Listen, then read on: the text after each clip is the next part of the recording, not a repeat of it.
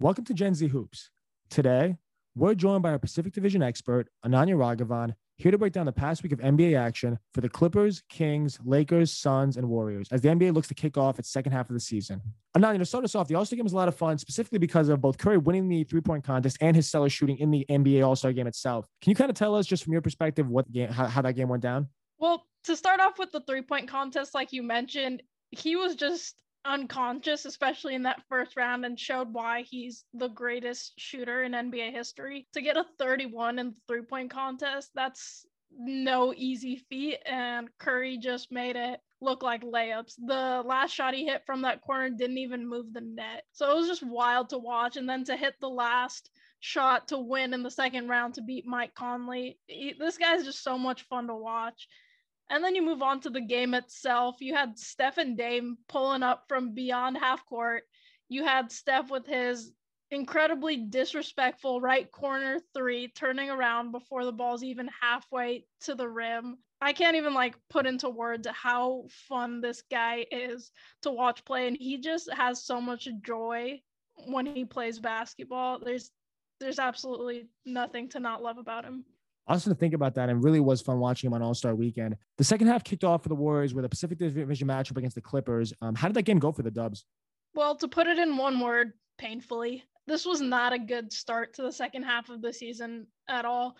The Warriors shot 9 of 36 from 3. They had 16 turnovers, and it was just a really lackluster and sloppy performance overall. Steph has struggled from 3 in his last 5 games, going 12 for 48 overall, and this has just been the smallest part of the Warriors' problems, really. Their offense struggles to score at times, especially when the second unit is in. In the second quarter against the Clippers, the team scored a game low 17 points, and almost every basket of theirs came about two minutes apart, with their with their longest scoring drought of the game going for over three minutes.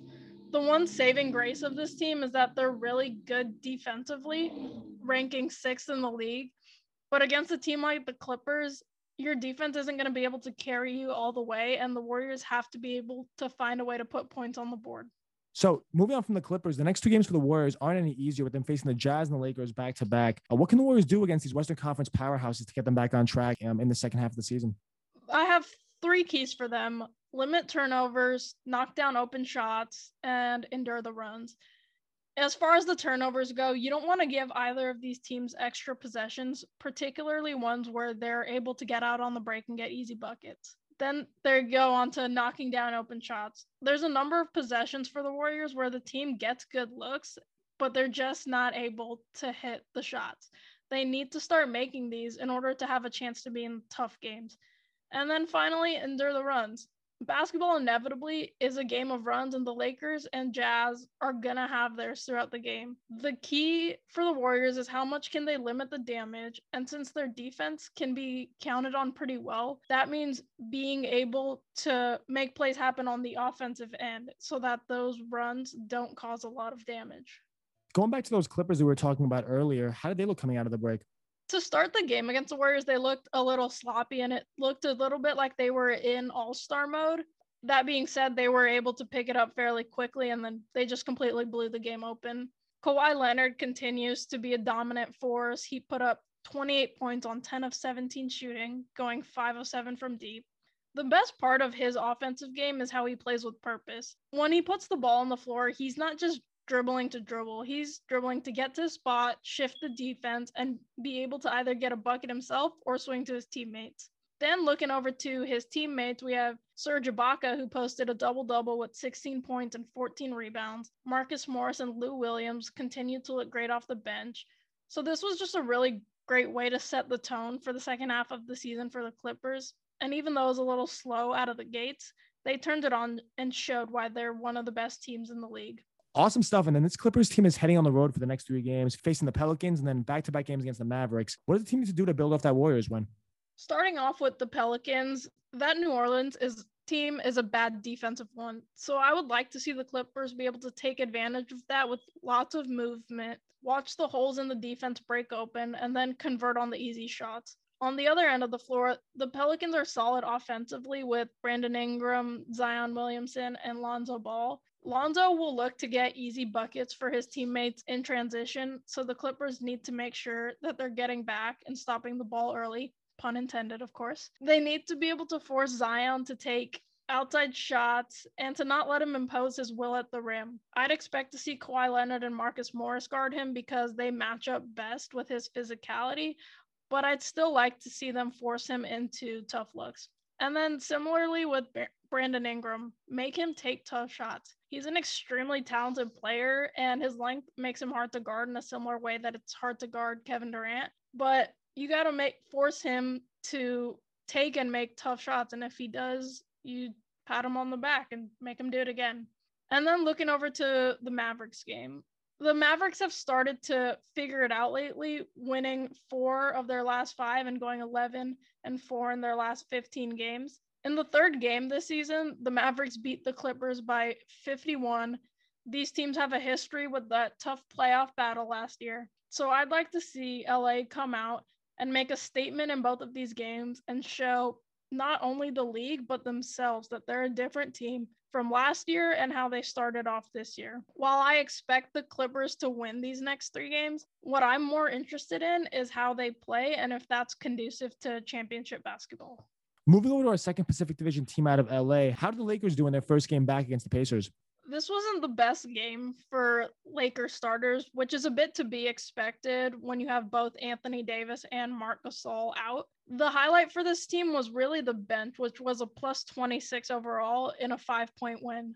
Kyle Kuzma and Montrezl Harrell played really well. Kuz had 24 points and 13 rebounds. Harrell had 17 points and six rebounds. And then you have another guy, Wesley Matthews, who was a game high plus 19 in 22 minutes, even though he took three shots. He was solid defensively, and that's really what shows up on his plus minus is that even without the offensive scoring, he was really contributing to the flow of the game. Ultimately, for the Lakers, the starters aren't going to be a concern when they're at full strength. So it's really great to see the bench stepping up and making plays because they're going to be a big determining factor for this team's success down the stretch. And then the Lakers split their season series with the Warriors so far, but their final regular season matchup coming on Monday in, in San Francisco. You talked about what the Warriors need to do in this game, but what do you expect to see from the Lakers? These two teams faced off two weeks ago with the Lakers pretty much dominating the game in a 26 point win. And if I'm LA, that's the same kind of effort that I want to come out with.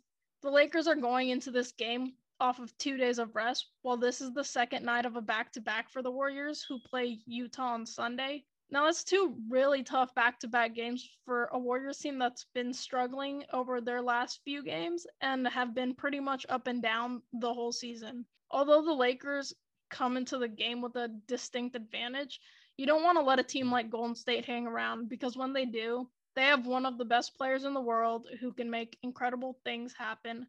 And overall, standings wise, the Lakers aren't going to want to drop this game if the Lakers can put together a string of solid games following up the Pacers win with the Warriors game, and then their next three games against the Timberwolves, the Hornets, and the Hawks, the team will be in a really good place heading into a tough matchup with Phoenix on the 21st. And then you've talked about the a lot about the Kings defense this year and how they really need to improve on that end. How do they look to open up this part of the season? I'm pretty happy with how the Kings played in their first game back. They had a 20 point win over the Houston Rockets giving up only 105 points in the process. There was big time performances from the starting lineup with four of the guys putting up 20 or more points. De'Aaron Fox, who I talk about all the time, had 30 points, seven rebounds, and nine assists for an incredible plus 31 performance. I've also talked about how Harrison Barnes needs to step up and, as the veteran of the team, play better and on a more consistent level. Well, in this game, he had 20 points and 11 rebounds and was plus 27 overall. This is the kind of play that the Kings need from him going forward. And with his speed and athleticism, I see no reason why he can't do this on a nightly basis. Another guy you talked about needing to really step it up for the Kings is Marvin Bagley III. And I'm curious, how did he play in this game? Has, have you seen any upward trajectory for him? Bagley had 11 points and seven rebounds in this game, going seven of seven from the free throw line. I like the aggression in getting to the line seven times and knocking down all those shots. But other than that, he went two of seven from the field with six of seven shots he took being right around the basket. In my opinion, this guy's got to be a lot more effective and efficient in scoring, especially if the shots that he's getting are right around the rim, which they should be with his size and strength any win in general for the Kings is is great, but I want to see them be able to replicate the defensive performance in more games going forward. Houston is a struggling team, and with that Kings loss, they've now lost 14 in a row. And the next game that the Kings play isn't going to be like this. Uh, they travel to Atlanta to play the Hawks, and that's a team that features a few more dynamic scores than Houston has. And I would love to see Sacramento hold Atlanta below their average of 113 points per game. To close this off, we're going to head over to Phoenix take a look at the Suns. Last week, you had said that you thought the Suns overperformed in the first half of the season. Did the first game of the second half of the season replicate that? Phoenix could very well make me eat my words in calling them an overperforming team and predicting that they'll fall to the sixth seed. Now, while I won't go back on what I said quite yet, and if it comes to it at the end of the regular season, I'll admit if I was wrong. I will say that I'm very impressed with this team, so much so that I gave them the top dog spot in this podcast. The Suns came out of the break with a 127 121 victory over the Portland Trailblazers, extending their win streak to five games. Devin Booker was sensational with 35 points on 21 shots, along with five rebounds and eight assists. Mikal Bridges, who I've talked about as one of the keys to Phoenix's success, had 18 points on a very impressive 8 of 10 shooting. But the guy who really surprised me and has done so on multiple occasions this year was Cameron Payne coming off the bench. Now, this is a guy who was mainly known for his pregame dance with Russell Westbrook in Oklahoma City for a while, but now he's making some big contributions for the Suns in multiple games. He finished this game with 13 points and six assists on four or five shooting and was plus 24 for Phoenix. Phoenix is a team that has shocked everyone a bit this season, given their 8 0 performance in the bubble to finish out the year. What do you attribute to be the biggest reason behind this team's success?